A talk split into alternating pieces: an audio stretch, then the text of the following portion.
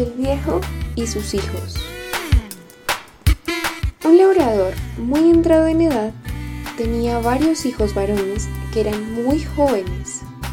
Estos hijos se llevaban muy mal entre ellos, no compartían nada, eran egoístas y no hacían caso de los consejos de su viejo padre. Un día, el anciano padre reunió a todos sus hijos para darle un último consejo antes de morir. Para ello, el viejo hizo traer unas varas y juntándolas todas hizo un manojo y les preguntó a sus hijos cuál de ellos era capaz de romperlas. Uno tras otro desfilaban los hijos jóvenes del viejo para tratar de romper el manojo de varas, pero ninguno de ellos consiguió hacerlo. Entonces, el padre desató el manojo de varas y tomando una a una, les enseñó que era muy fácil romperlas de ese modo.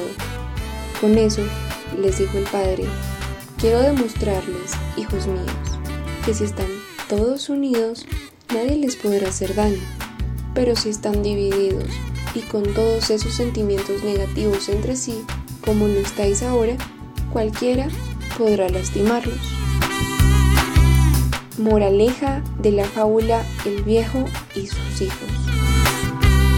Esta fábula de Esopo nos recuerda una frase muy conocida: la unión hace la fuerza, ya que la unión de personas débiles las vuelve fuertes y la división hace débiles a los fuertes.